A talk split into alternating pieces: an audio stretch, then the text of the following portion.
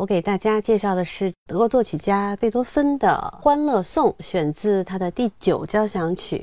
在这一条曲子里面的这几几首旋律呢，一共有五条连线，在连线之内的音符，我们要把它连起来。我们看一下左手的标记是没有画连线的。一般来说。左手没有画连线的音符，我们都会跟着右手的这个奏法一样，就是我们左手跟右手是同时抬起手来，然后同时下键。那么右手连奏的时候呢，左手是跟着它一起连奏的。我们看一下第一句。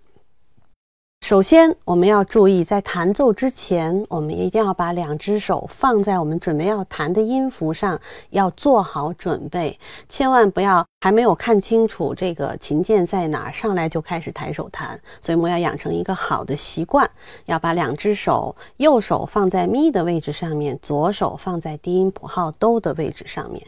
这样做好准备了之后，心里面要先想好拍子。比如说这一条曲子是四四拍，我们一般在弹之前心里要默数四拍，这样的话能够确定好我们在弹奏的这个节奏是什么样子的。那么我们在弹之前做好这些准备之后，才开始弹奏第一个音。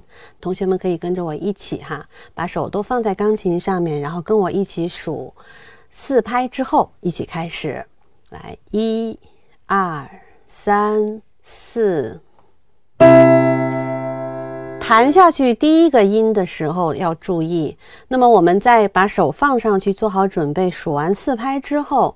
大家要注意，第一个音千万不是说把手指抬起来去弹这个音，我们要运用我们刚才学过的奏法的断奏的弹奏方法的前面，就是要把大臂带动小臂，然后最后抬起手腕子。我们要第一个音要落下去，唯一的区别就是弹完这个音之后，不要把手腕拿起来，而且我们是要把重量按照连奏的方式要传递过去。所以呢。这个就是我们每次弹连线之前的一个起音的动作，这个是必须要注意的。那好，一、二、三、四。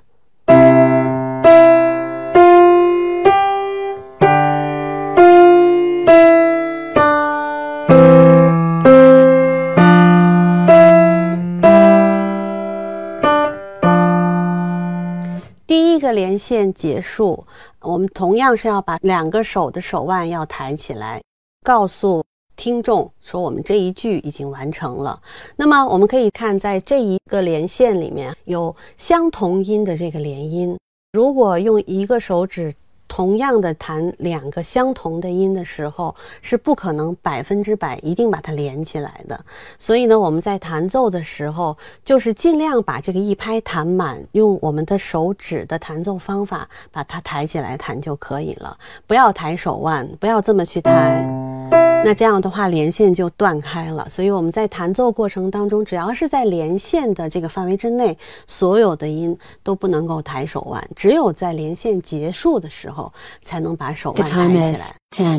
第二句开始跟第一句基本上都是一样的，稍微有一点改变。第二句开始从第五小节开始。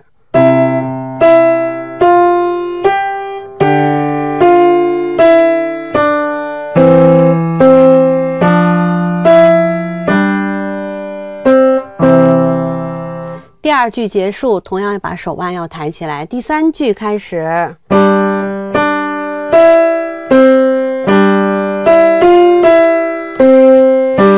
好的，第三句结束之后，跟第四句开始的时候，一定也是要注意把手腕要抬起来，因为后面是有连线。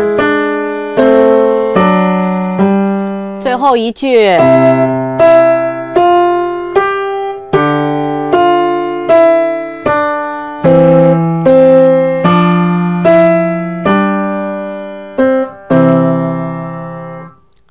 个手把两拍弹完之后，然后放下来。这个是让我们练习一下两只手连奏的一个曲子，所以大家在什么时候抬手腕，什么时候抬前面的掌关节，我们一定要按照谱子上面的标注，然后运用好我们的弹奏方法。